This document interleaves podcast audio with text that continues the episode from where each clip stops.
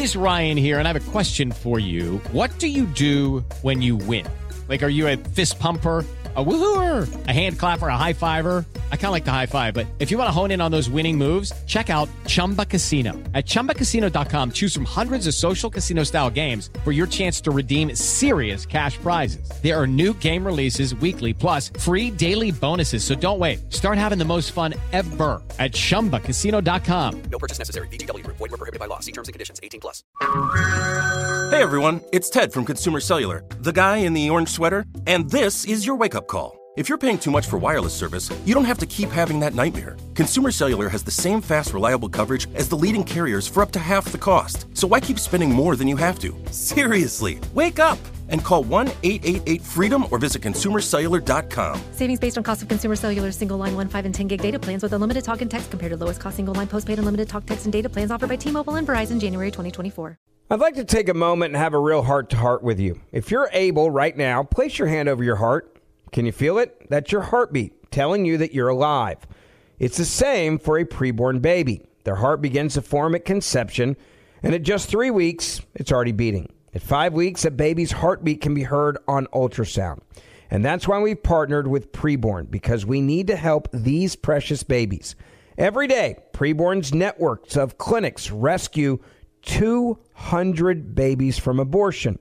When a mother with an unplanned pregnancy meets her baby on ultrasound and hears their heartbeat, it's a divine encounter. That doubles a baby's chances at life. And by six weeks, the eyes are forming. By 10 weeks, a baby is able to suck his or her own thumb. And for just $28, you could be the difference between life or death of a child. All gifts are tax deductible, and I want you to donate. All you have to do is just dial pound 250 and say the keyword baby. That's pound 250, keyword baby. You can also donate securely at preborn.com slash verdict. That's preborn.com slash verdict or pound 250 and say the keyword baby. Are you being influenced? If you've watched a blockbuster film in the last decade, there's a chance it's been influenced by the Chinese Communist Party. Here's the reality the CCP may be running the largest influence campaign in history. In Hollywood Takeover, brought to you by the Epoch Times, investigative reporter Tiffany Meier reveals how the CCP exerts control over some major studios. Don't miss the most important documentary about Hollywood yet. And for a limited time, you can watch the first 10 minutes for free at hollywoodtakeover.com slash Ben. hollywoodtakeover.com slash Ben. Last week, in the immediate aftermath of the FBI's raid on Mar a Lago, we discussed on this show the potential corruption, the potential abuses that could have taken place at the DOJ and the FBI and the White House and all over the political culture that called this raid. Now, with the hindsight of one week, we can say with certainty that the corruption and abuse was much, much worse. This is Verdict with Ted Cruz.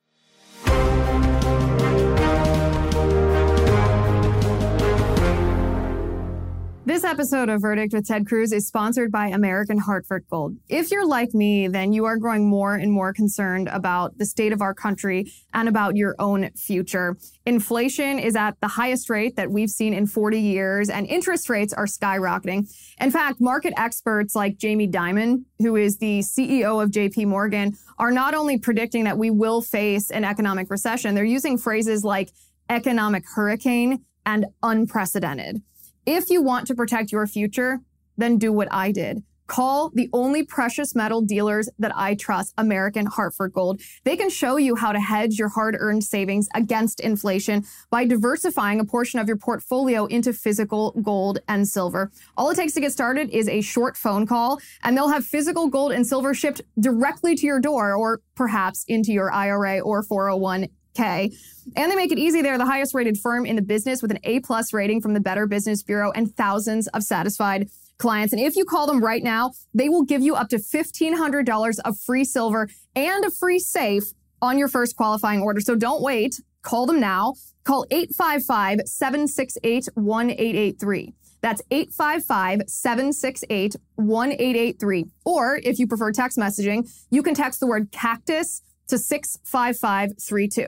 Again, the phone number is 855 768 1883. Or you can send the word cactus via text message to 65532. You'll be glad you did. Welcome back to Verdict with Ted Cruz. I'm Michael Knowles. So grateful to all of you who have subscribed to this podcast. And I'm absolutely furious at those of you who have not subscribed. So come on, let's rectify things right now. You can subscribe Apple Podcast, Spotify, wherever you get your podcast, YouTube, and of course over at Verdict Plus on Locals. Senator, last week we were shooting from the hip. The, the, the information was constantly changing about the Mar-a-Lago raid. We were told initially it was over classified documents. Then we were told it might be over nuclear secrets. Then that kind of seemed to fall apart given the timing of the warrants and the raid and the fact that we're already 18, 19 months into the Biden administration. Now we've got the hindsight of one week. Is there any justification for the raid? No good one. Uh, what is really distressing, looking now at at, at the warrant uh, and what they were searching for, this was a fishing expedition. It was an old-fashioned fi- fishing expedition. I actually think it had li- little to nothing to do with with classified documents. Uh, what this was about was January sixth. Hmm. What this was about was the FBI and DOJ wanting to send in a team to say, let's grab every piece of paper we can find and maybe we'll get something incriminating. And look, that's not a new thing for law enforcement to do. Sometimes, you know, if you're going after Al Capone, you try to go after him on income tax evasion. Um, it's not new for law enforcement to try to find a hook. And so the classified documents, the presidential records, they had a hook to say, well, he may have brought a piece of paper or maybe multiple pieces of paper that we've asked for back. And so we've got a claim to, to, to send in the troops. I got to say, though, eh, look, we have a long tradition in this country of a peaceful transfer of power. By the way, we said that in the last pod, and it was very funny. Lefties on Twitter lost their mind. No, no, no, you're not allowed to say that. No, no, we say peaceful transfer of power. Don't you say that. No, no, no, no, no. Let me explain. In banana republics, tin pot dictators send their troops in to the home of the prior guy, or as they like to call Trump, the former guy when you send your troops in to raid the home of your predecessor, looking for evidence, because your plan is to try to lock him up. What I can tell you is in 200 plus years of our nation's history, no president has ever done that to his predecessor. Not once, none of them. Look, each of our presidents, when the party shifted, they didn't necessarily love their predecessors. Um, Jefferson and Adams despised e- each other, but it's not like Jefferson said, All right, let's bust down the door of Ad- Adams's house and see what we can find. That doesn't happen. Listen, it is certainly true that the laws apply to everyone, including former presidents. And if they violate criminal laws, they should be held accountable. That being said, when there's a specter of using the law enforcement sh- machinery to target your enemies, the threshold should be much, much higher. It shouldn't be a ticky tack crime. It shouldn't be a little threshold. It should be something that is exercised only when there is no alternative. Crossfire Hurricane, they sent in the wiretaps, they sent in, in, in the investigations on the flimsiest predicate and then they created fraudulent documents to back up that predicate. And all of it, of course, was funded by the Hillary Clinton campaign, which multiple members of DOJ and FBI knew and didn't care about. Fast forward to now. What happened here? I think they're frustrated because their January 6th investigation's not getting anywhere. And so they said, well, look, we got an excuse to go raid Trump. Let's go do it. And maybe we'll find some documents. Maybe we'll go on a fishing exercise that is an absolute abuse of power. If they're going to say that Trump is Hitler, as they've been saying for years now, then they have to do absolutely anything they can to stop Hitler. He's Hitler, after all. And uh, if that involves breaking some laws or if that involves abusing government power, well, who cares? That's a small price to pay, I think, as they see it. The FBI does an enormous amount of good work. The FBI uh, catches, targets terrorists, radical Islamic terrorists trying to murder people. It catches bank robbers. It catches people who engage in, in child kidnapping. It, it, it catches mafia bosses. Like the FBI is a hugely important law enforcement agency. And I got to tell you, within the FBI, there are thousands and thousands of good and honorable law enforcement officers, people who signed up to be cops, people who signed up to catch bad guys because they wanted to protect America and keep us safe. And what is so infuriating is, is those FBI agents, their entire career and life is being cheapened, is being undermined by these political hacks who are leading the Department of Justice and who are at the senior levels of the FBI. I, I cannot think of anybody in right. modern times who's done more to damage the credibility of the FBI and the Department of Justice than Merrick Garland because when he turns them into a nakedly political group of stormtroopers, it's not the, the agent's fault. It's the politicized leadership's fault. And he is hurting the FBI and hurting the Department of Justice. And, and it ought to scare the hell out of him instead of lecturing people. How dare you say abolish the FBI? Look, they're saying it because you're a partisan hack. Mm-hmm. Why are they saying it, of course, is the question. And as, as you mentioned, they went in there with the charge to take pretty much everything they could. They're searching Melania Trump's wardrobe. They went in, they, they took Donald Trump's passports, for goodness sakes, two expired passports and his current diplomatic passport. And then, of course, immediately CBS News denies this, says that Trump is lying about his passports. And then five minutes later, the DOJ was caught with egg on its face. They had to admit they did, in fact, take Trump's passports. And then they returned them to him. So, so now, of course, the line is uh, the DOJ, the FBI never took Trump's passports, and don't worry, they gave them back. Uh, all of this really, really uh, reducing the credibility of the FBI and the DOJ. And as as you suggest, this isn't about classified documents. This isn't about the Presidential Records Act. This isn't about the nuclear codes. This is about January 6th and the failure of the January 6th committee. The Republican face, the nominally Republican face of the January 6th committee, Liz Cheney, is almost certainly going to go down in flames tonight. We're recording this on Tuesday night. All of the polls say she's going to be ousted from office. Uh, so it's that's just not working. There, there was also Senator. I don't know if you saw really interesting article in Revolver News about the pipe bombs on January 6th. We've heard so much about the grannies that went into the Capitol. We've heard so much about the horn hat guy. We've heard so much from the J6 committee.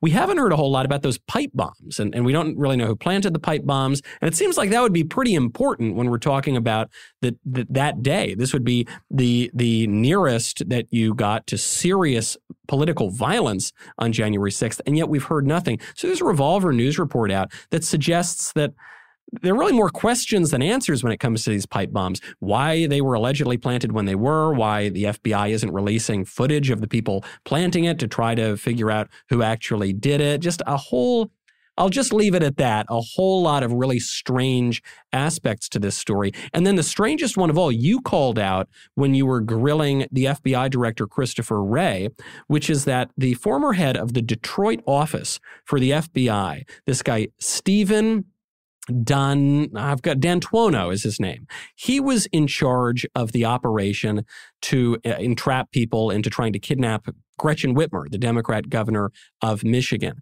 And this was a complete cluster, didn't work. The trial's going on right now. It's just a complete mess for the FBI. Shortly after that all fell apart, Stephen D'Antuono got a promotion. He was brought over, this would be in the months before January 6th, to head up the Washington field office for the FBI. This is one of the most prestigious posts you can have in the Bureau. And so, therefore, he's the guy that's overseeing the investigation into January 6th. All of this has me scratching my head, Senator. I know it had you scratching yours, which is why you grilled Christopher Wray. Well, Michael, that's exactly right, and you got a lot of a lot of substance in that question. So let me try to take it one piece at a time. And and let me say at the outset, it is interesting literally every single topic we are discussing in this podcast, every single topic that is leading the news right now is in my new book, Justice Corrupted, uh, which you can pre order right now on Amazon. Uh, it's coming out in just a few weeks. In Justice Corrupted, I go into depth about Crossfire Hurricane and and and the partisan animus that led to that bogus investigation.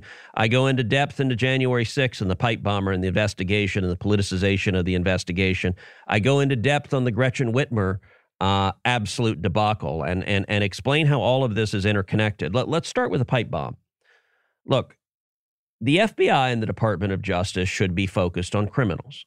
It should be focused on people who commit crimes of violence we saw all during Antifa and Black Lives Matter riots, where the federal government essentially turned a blind eye because many of the hyper partisan senior leaders at the Department of Justice and the FBI, even under Donald Trump, the burrowed in career leaders who remained hard leftists, agreed with the politics of the rioters and the violent criminals and so gave them slaps on the wrist over and over again as they engaged in in violent acts of terror firebombing police cars uh, um, looting stores murdering uh, officers because of the politics they disregarded violence on january 6th Merrick Garland has claimed it is the largest and most significant investigation in the history of the FBI. Like, holy crap, like really?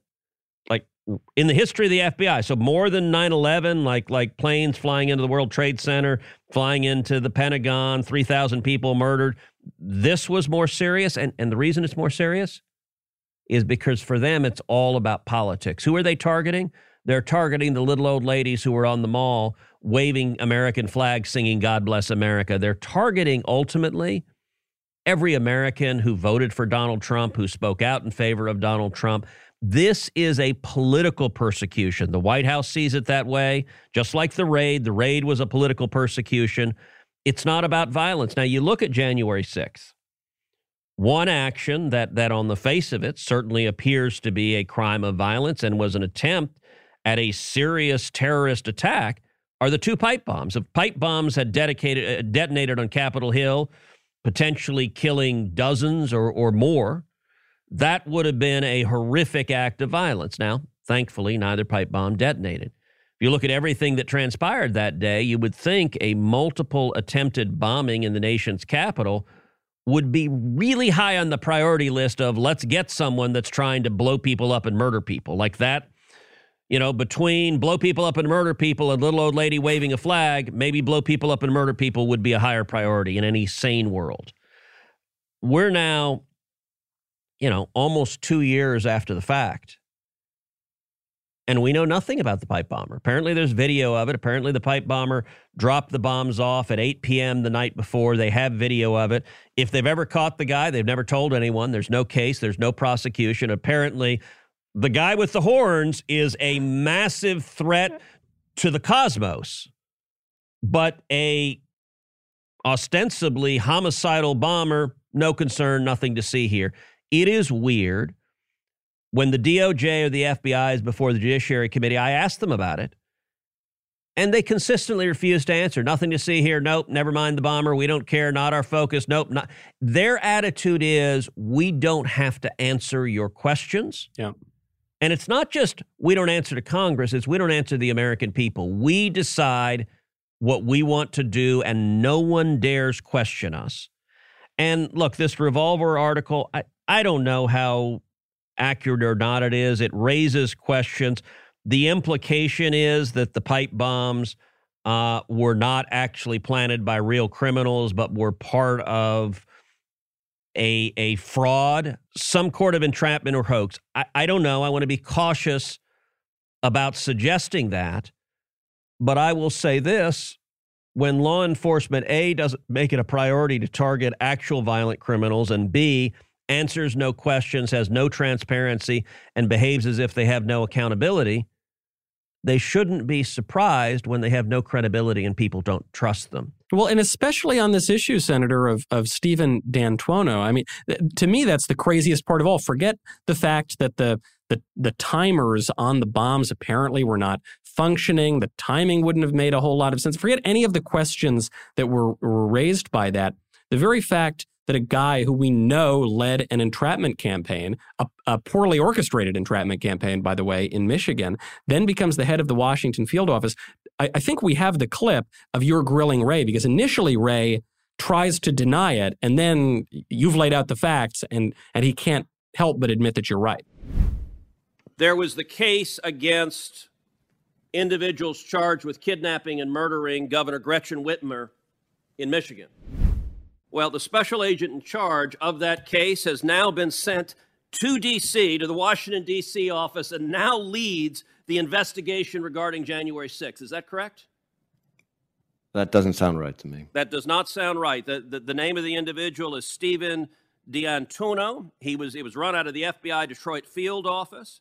And by the way, I will point okay. out that the lead investigator, Special Agent Trask, are you aware that he was apparently fired for allegedly beating his wife after coming home from a swingers party and he'd made multiple derogatory political posts about President Trump showing political bias? Are you aware of that?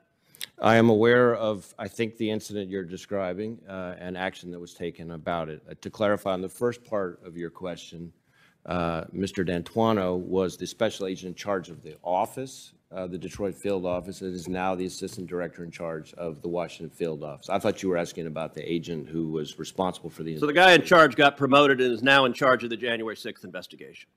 The guy in charge of the whole Detroit field office is now in charge of the whole Washington field office. That is astonishing. He, he tries to get out of it, Senator. He says, oh, I don't know. I'm not really familiar. What are you talking I'm talking about this guy. I'm naming this name, this date, this office. Oh, yeah. Yeah, I guess he got the promotion. So, so, and, and it's worth unpacking that for a little bit. And, and let's start out with what happened in Michigan. So, if you remember in the fall of 2020, right before a big election, uh, the FBI breathlessly announces that they've uncovered a plot to kidnap and murder the governor of Michigan, Gretchen Whitmer. Now, that's a big damn deal. You're like, holy cow. All right, if you've got a plot to do that, like go prosecute those guys, throw them in jail a long time. Thank you, FBI, for like stopping criminals. That's your job. Now, I'll point out at the same time that that prosecution happened to perfectly align with the political narrative of Joe Biden and the Democrats because these, these alleged criminals were doing it because they were mad about Gretchen Whitmer's COVID lockdown policies. And, and because Trump had criticized Whitmer, the whole narrative was you know what? It's Trump's fault. See, any Trump supporter is a violent criminal. Look, those guys are literally trying to kidnap and murder a Democratic governor. So it fit the political narrative beautifully, which, by the way, the corrupt corporate media got, ran with, danced, celebrated, said, see, unless you are a violent murderer too, you better vote for Joe Biden. That was what it was all about. All right. Fast forward to the actual trial. Four guys go on trial. They're charged with various crimes, all related to an alleged plot to kidnap and murder Gretchen Whitmer. The end of the trial in federal court, the four de- defendants are convicted of zero counts, nothing. Two of them are acquitted across the board. The jury comes back and says, not guilty, not guilty, not guilty, not guilty. Two of them have hung juries. So the juries can't agree, and so they have mistrials declared. So in the course of the, of the trial, the prosecution gets zero convictions on anything. Now, in any prosecution, that's a big deal. That's a big, serious problem. Prosecution wins almost every cl- case they bring. Typically, the prosecutors don't bring a case unless they can get you and they got the evidence. So it's unusual for the prosecution to lose. But it's even worse than that. Why did they lose? Well, the principal defense from the defendants was entrapment. It was that the FBI informants, people who were on the payroll of the FBI, who were working for the federal government, that they were the ones that suggested the damn thing. They were the ones that kept urging him to do that. In fact, the defendants pressed back, said, "Hey, let's not do this. This is a bad idea. Let's let's not kidnap and murder the governor. Gosh, your idea is interesting, but no, thank you." And the FBI agents or the undercover uh, informants kept saying, "No, no, no, no, no, no. We got to do this. Really important. Really important. We kidnap her. Really important. We murder her." And that was the defense's arguments, and apparently the jury agreed. That was the principal defense put forward. Now, for any law enforcement, look, there's a general line. What are the rules governing undercover officers? Law enforcement all the time has undercover officers. You go in, you go into the mob, you go into a drug cartel, you have someone undercover who pretends to be part of it, and you can gather evidence, and that can be used in a prosecution. That's legitimate. What is not legitimate, the line is you can't engage in entrapment. You can't be the one who is the source, the genesis of the illegal conduct. That, that it is an abuse of government power when they send an, an agent to you and say, hey, Michael, don't you really want to steal that, that uh, fancy watch from behind the, like, they can't go suggest to citizens they break the law. The guy in charge, so this was all run out of the Detroit field office, the guy in charge of it, Stephen D'Antuono, this is one of the biggest scandals in the history of the FBI. Hmm. To lose a marquee front page, top of the fold, banner headline case because of misconduct by your office. In any sane and ordinary and responsible law enforcement office, everyone involved would have been fired. That, that that's just the, like like the level of scandal. You didn't just screw it up; it was your misconduct. Yeah. that messed it all up. The fact that in this FBI, the guy A doesn't get fired, B gets promoted, but C gets put in charge of the January 6th eh, prosecution. Are you friggin' kidding me? I, I, I mean, that is as I said at the end of that cross examination, it is astonishing. And what it is, Michael, is it's a manifestation of that hubris. He's like, well, it, it, was the line line agents that did that. You know, whatever happened to Harry S. Truman, the buck stops here. Apparently, no one has accountability for anything. No one's fired. No one's reprimanded. Nothing happens. Well, I guess the line agents, the guy in charge, who allegedly beat his wife and was running around at swingers convention. So, you know, really speaks to the caliber Character. of folks. Yeah. Uh, you know, he lost his job, but his boss got promoted. That there is unfortunately a culture, and I trace it back to the Obama years, where the Obama years they viewed DOJ and the FBI as their political stormtroopers. And what they did, they promoted from within hard partisans into senior positions and they burrowed in and unfortunately there are far too many of them they're still there And it raises a whole lot of red flags. I mean, if you get a guy who was in charge of an operation that involved entrapment and hoaxes and misconduct, and then he he gets the promotion, he goes to Washington D.C. Already, there are a lot of questions about that day. Uh, one of the chief instigators among the people to say, "Go in, we have to go into the Capitol, we've got to storm the Capitol." When he did that in the streets of Washington, the people around him said, "Fed, Fed, Fed." He's a Fed. All the strange Yeah. questions about the pipe bombs.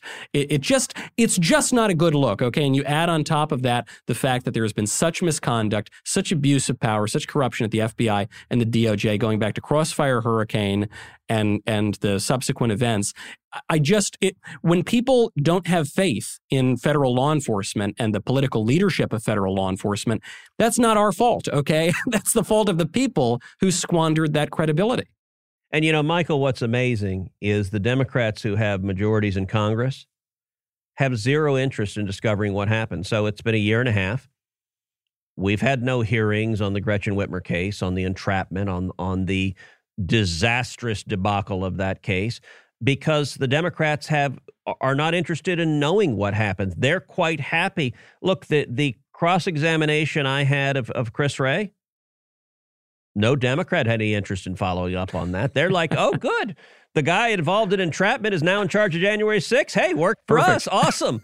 Like, like it it is amazing. And I will say one of the things that underscores the stakes of this election in November, if Republicans take a majority in both houses, we need to have hearings on these topics. We need to have hearings on every one of these topics. We need to examine, we need to use subpoenas. We need to drag Merrick Garland and Chris Wray down there and keep them there and make them answer questions, not let them get away with this blithe. Um, y- y- you know, I, I, I am the king. I answer to nobody, which is the attitude they have.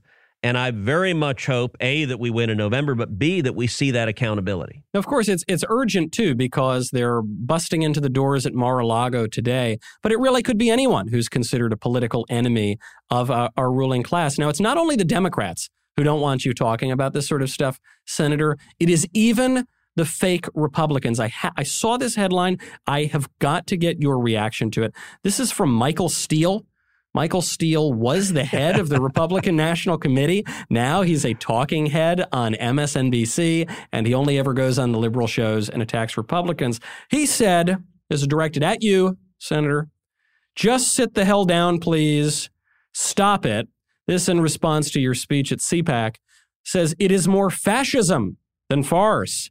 It is more concern than conservatism. And it really is about how we as a citizen respond to this, how we push back against it, blah, blah, blah. Cruz is the worst. Uh, any response?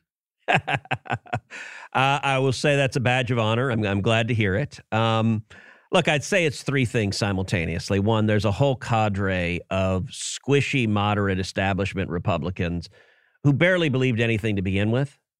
And, and they were a real problem in our party for a long time. They gave rise to my election. They gave rise to the rise of Donald Trump. It was a reaction to uh, the, these these folks who didn't believe anything. Secondly, that many of those same folks are now fully consumed by TDS, by Trump derangement syndrome.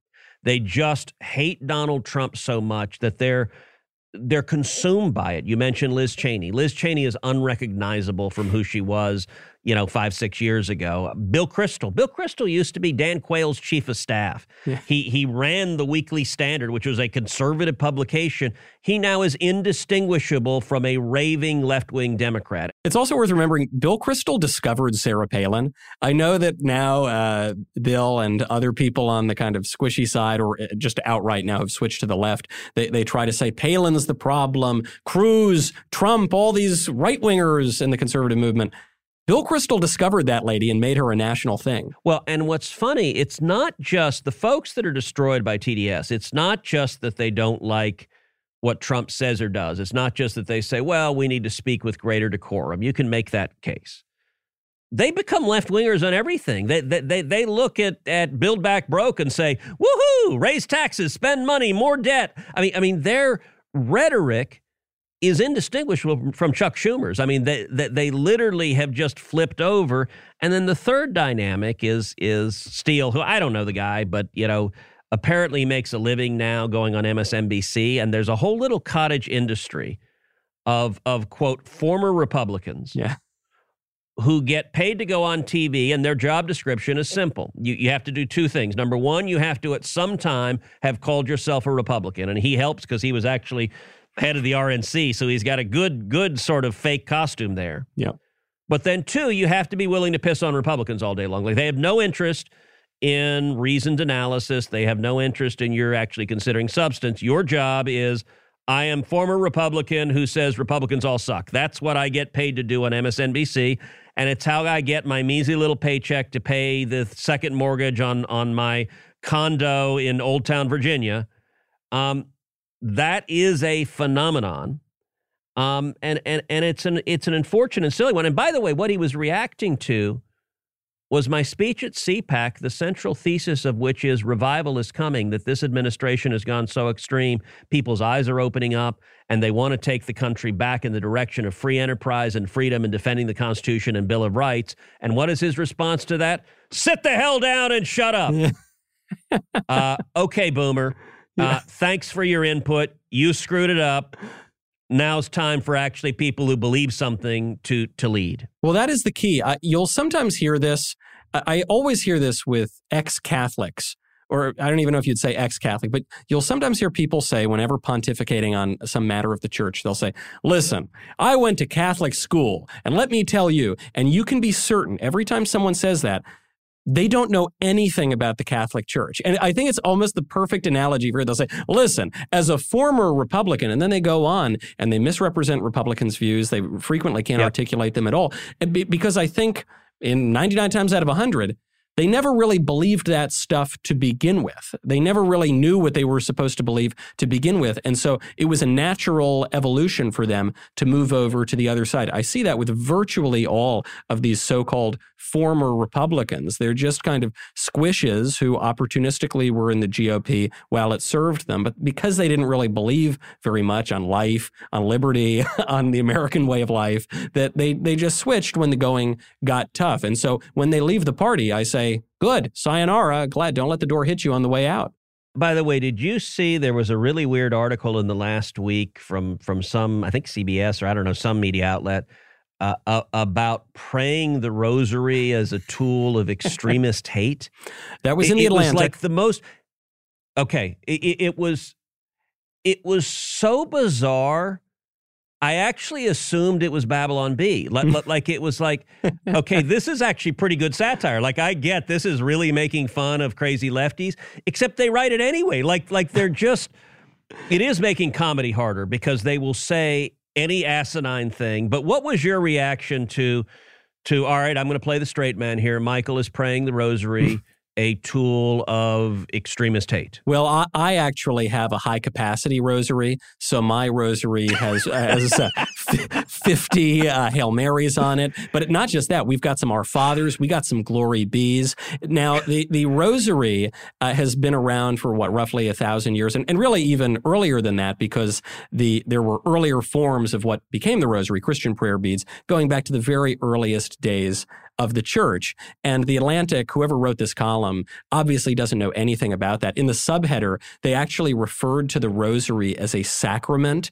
And again, you don't need to be a doctor of the church to know that the, the rosary is not a sacrament. Seven sacraments of the church, rosary beads are, are not one of them. And so they, they uh, broadcast their ignorance basically from the headline of the piece, but then they spout off on it anyway because the author, just like so many liberals, is frequently wrong but never in doubt. And and what is this about? I mean, I think they actually have a really clear political motivation here. They want to cast anything that is Christian as uh, extreme or terrorism. And so when you see when you see as frequently occurs little old nuns praying outside of a planned parenthood playing praying their rosaries why that's a symbol of terrorism. That's a great threat to the country. We better call law enforcement out on them. We've got to suppress these symbols of hate. So i'm i'm holding on to my beads. They are not registered. And uh, molon labe that's what i say about my rosary. Come and take it. Well, and, and to be fair, though, the, the, you know, I guess the Atlantic does have a point. If I remember correctly, one of the Godfather movies, one of the assassins was was dressed as a priest and carrying the rosary and committed murder. So Mm-hmm. That's so there we go. QED, they've proven their case. this it, it's so uh, it's so preposterous it, it it's the only thing that one can do is sort of laugh at it and pray i guess Yeah. is the, the other thing that we can do but they're they're revealing such a degree of ignorance and such a degree of hypocrisy frequently It- there's one story i have to get to before before i let you go which which combines all of these things in new york my home state in washington d.c place where you spend a lot of time where i spend a lot of time too these are sanctuary cities these are places that say we are open to immigrants, specifically illegal immigrants, no borders, no people are illegal, come here. And so then the governor of your state, Senator, decided to take them up on their offer. And he said, okay, we've got uh, historic numbers of illegal aliens pouring across the border, probably going to be more than 2 million this year. And uh, so that's fine. If you want to take them New York, you want to take them DC, put them on a bus for free. The, the governor's paying for it and ships them up to New York. The mayors of New York and DC are absolutely losing their minds over it. They're saying this is terrible. They're saying this puts a strain on the resources of these cities. It's a horrific thing to do. And I thought, hold on, wait a, wait a minute. I was previously told by these very same mayors and politicians that illegal immigration is a net contributor to our economy and it's really great and it's really wonderful and it doesn't put a stress on any of our resources and it doesn't bring crime or anything else but now they're saying not in my backyard that illegal immigration is really great in the republican states it's not good in the blue cities that encourage it you know, I got to say, this story reveals, as as you said, the fear and ignorance and the absolute hypocrisy of the left. Uh, so the mayors of both D.C. and New York have been holding press conferences, hysterical press conferences. Uh, the mayor of D.C., Muriel Bowser, has said uh, said that the six thousand illegal immigrants that Texas has put on buses and sent up to D.C. has created a crisis, uh, and it is unacceptable and it has to stop. Now that's just six thousand. Since Joe Biden has become president, three and a half million illegal immigrants have crossed the border. We have towns in South Texas um, th- th- that have seen massive hundreds of thousands, millions of people coming through. She says 6,000 is a crisis. Um, I publicly urge the governor if she thinks 6,000 is a crisis, we ought to send 600,000. Yeah. 600,000 would be roughly one sixth of the number, number of illegal immigrants who have come in under Joe Biden. By the way, if she doesn't like it, she is a member of a party, the Democrat Party. The person responsible for these $3.5 million lives in her city in Washington, D.C. I can give her uh, his address at 1600 Pennsylvania Avenue. His name is Joseph Robinette Biden Jr. He made a political decision to let three and a half million illegal immigrants in. His view was Texas, if it destroys communities in red states, that's great. Eventually, these folks will vote Democrat, he believes. So, to, so let there be lots of suffering and misery and poverty. Let there be children sexually assaulted. Let there be women trapped in sex slavery. Let there be horrific abuse and disease and crime. All of that because politics is worth it. If she wants to fix it, the leader of her party can fix it anytime he damn well wants by simply choosing to follow the law. Now, Eric Adams, the, the, the, mayor of New York, in some ways is even funnier. He's he's done these hysterical press conferences, losing his mind, saying, "Please stop sending illegal immigrants to New York." Um, and he's threatened. He said, "I'm going to send busloads of New Yorkers to go to Texas to campaign against Greg Abbott for governor." Now, I have to admit, I did have some great joy responding and said, "Well, actually, to be fair." There are already thousands of busloads of New Yorkers fleeing New York and coming to Texas. And, and Eric Adams is driving them away. Now, they're coming to Texas because we're an oasis of freedom, and New York is run by left wing numbnuts who are trying to recreate the hellscape of the 70s. Yep. Um, you know, it's like Escape from New York uh, Snake Plissken is going to have to sneak in and, and break people out of New York to go to paradises uh, like Texas or Florida. Um, but secondly, you got to say, Eric Adams, I think he might be slightly off in his assessment of the politics of Texas because he thinks a bunch of left wing New York Democrats coming down to Texas saying, Hi, we're New Yorkers please vote against your Republican governor. That Yeah. that is somehow going to cause Texans to go, oh, okay, we want our state to suck as much as you've screwed your city up, so let's do that. It is absurd, and here's a final point. Yep. I'm very glad Greg Abbott is doing it. It's the right thing to do. He ought to accelerate it massively. As you know, Abbott and I are good friends. I worked for him five and a half years. Um, I had urged him to do this, and in fact, I filed legislation that said we shouldn't just ship them to New York and D.C. We ought to ship illegal immigrants to Martha's Vineyard. We ought to ship them to Southampton. Nantucket. right. We ought to ship them to Southampton. We ought to ship them to Rehoboth Beach, Delaware, where, where Biden vacations. We ought to ship them to Cupertino, California. Every place that rich liberals sit and swirl Chardonnay, they ought to sit there and watch busload after busload after busload of illegal immigrants unloading. And and and by the way, uh, the the Martha Martha's Vineyard mayor like publicly engaged me and said, "Oh, we would love that. We would welcome it." really? Call him my. Don't play chicken, with the Mayor. Six thousand. Let's just start with the six thousand that went to Washington D.C. It, it reveals the utter hypocrisy of the left. They're willing to cause human suffering as long as it doesn't impinge on the view from their golf course. I'm just picturing it when it, when it comes to the busloads of New Yorkers campaigning against the Republicans, and I'm picturing my cousin Vinny, you know, knock knock on the door. Hey, you hear about all these Utes they're shipping up? The all these well, all these Utes, you know, they're shipping them up. It's not going to be very persuasive. And the thing you're bringing up, by the way, Senator, I, I was. Uh, just described by Mike Anton over at the Claremont Institute. I thought in a really good way. He describes it as the, the celebration parallax, a parallax being the uh, position of an object seen from different vantage points. And uh, he says that what the liberals are doing now is they're saying something. And then when the conservatives simply restate what the, what the liberals have said, the liberals deny that. The liberals get to celebrate it. The conservatives, when they say it, are punished for it. And you see it in this case. The liberals are saying illegal immigration is putting a massive strain on the resources of our cities when it shows up here. And so we really just want to limit illegal immigration to the red states. And then, and this is a cause for celebration. The conservatives go out and they say, hey, illegal immigration is putting a huge uh, strain on our resources, and you just want to limit it to our states. And they say, How dare you? That's evil. That's a lie. That's fake news. That's inhumane. They're saying exactly the same thing. The question is just who is allowed to say it? It's an awfully good question, but I will say it is a question that ca- is causing people's eyes to open up. It is causing them to see the hypocrisy that is leading to a re- revival in November, and that is causing folks like our friend Michael Steele to lose their mind. Yeah. Now, one one question before I let you go. This is from our mailbag. I don't want to let our wonderful Verdict Plus subscribers down. This question is from Adam Bomb 1750. Love a great pun.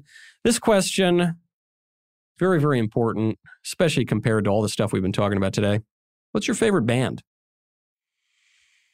What's my favorite band? So, I'm not terribly musically literate, so it's a, it's actually a complicated question.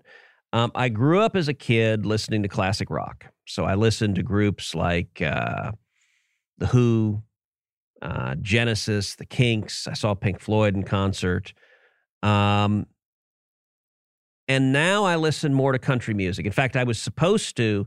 All right, I was so bummed. I was supposed to go last weekend to Garth Brooks and and it was awesome. I got invited to go backstage and meet Garth Brooks. I never met Garth Brooks. I'm not someone who generally hangs out with like famous musicians, but it was cool. I got an invitation. Hey, you want to come back and meet Garth Brooks? I was like, holy cow, I would love to. The concert was in Houston Saturday night. We were in DC all night voting on Vote-a-rama Saturday night. So not only did I see the Democrats bankrupt America, jack up taxes, pass a bill that will increase gas prices, increase inflation. But I missed the friggin' Garth Brooks concert, so it it it oh. completely bummed me out. Uh, and and the, the the fellow who had invited me to go, he he sent me pictures from the concert, which which was a little bit like sort of rubbing salt in the wounds. I'm like, yeah, that concert looks pretty amazing, and I'm I'm down in the basement of the Capitol right now, and wow, that's that's not where I am. If it makes you feel any better, Senator, I'm not convinced that you have not met Garth Brooks because I have never seen Garth Brooks and Glenn Beck in the same room at the same time. So I'm not making any accusations here. It's just, to me, a little bit suspect. Those two guys, I don't know. It's kind of Clark Kent I, I will say, by the way, this this year, earlier this year, I was supposed to take the family to George Strait concert at the Houston Rodeo, and uh, we were coming back from spring break. We had been skiing and we ended up missing our plane.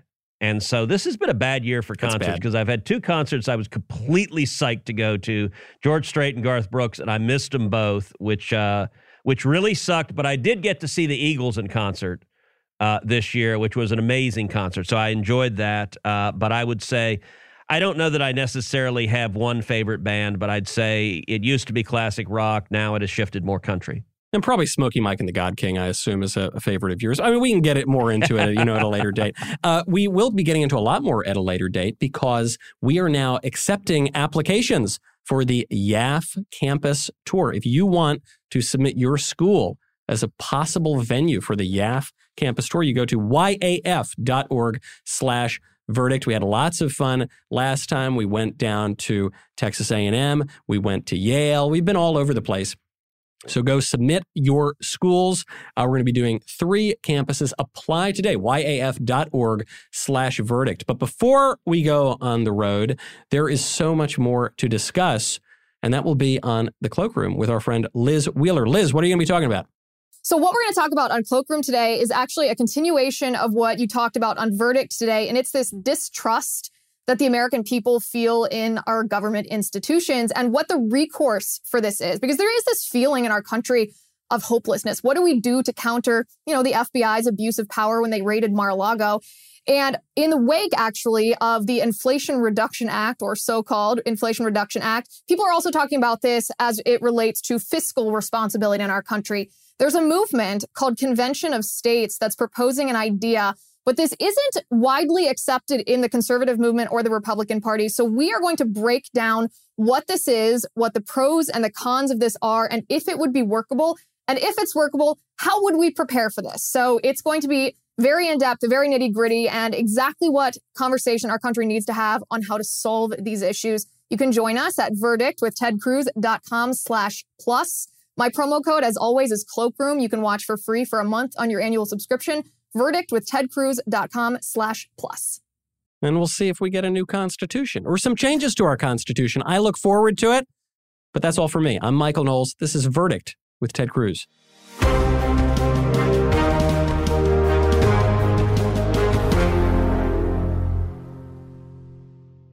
This episode of Verdict with Ted Cruz is being brought to you by Jobs, Freedom, and Security PAC, a political action committee dedicated to supporting conservative causes, organizations, and candidates across the country. In 2022, Jobs, Freedom, and Security PAC plans to donate to conservative candidates running for Congress and help the Republican Party across the nation. Hello, it is Ryan, and I was on a flight the other day playing one of my favorite social spin slot games on chumbacasino.com. I looked over the person sitting next to me, and you know what they were doing? They were also playing Chumba Casino. Coincidence? I think not. Everybody's loving having fun with it. Chumba Casino is home to hundreds of casino style games that you can play for free anytime, anywhere, even at 30,000 feet. So sign up now at chumbacasino.com to claim your free welcome bonus. That's chumbacasino.com and live the Chumba life. No purchase necessary. Group. Void prohibited by law. See terms and conditions. 18 plus. I'm Hannah Storm, and my new podcast, NBA DNA with Hannah Storm, chronicles my six decades in professional basketball. From growing up in the sport to becoming one of sports TV's first female broadcasters. Join me as I dig deep into the game's history, unearth some wild stories, and talk to my friends from the world of basketball, from Dr. J to Charles Barkley. It's been a wild ride, and now I get to take you with me. Listen to NBA DNA with Hannah Storm on the iHeartRadio app, Apple Podcasts, or wherever you get your podcasts. From LinkedIn News, I'm Leah Smart, host of Everyday Better, an award winning weekly podcast dedicated to personal development. Whether you're looking for ways to shift your mindset or seeking more fulfillment in your life, we've got you covered. Join me as we dive into captivating stories and research backed ideas that have empowered me and others to lead lives with more clarity and intention. Everyday Better, making growth an everyday practice. Listen to Everyday Better on the iHeartRadio app, Apple Podcasts, or wherever you get your podcasts. From LinkedIn News, I'm Jessi Hempel, host of the Hello Monday podcast. In my 20s, I knew what career success looked like. In midlife, it's not that simple. Work is changing, we are changing, and there's no guidebook for how to make sense of it.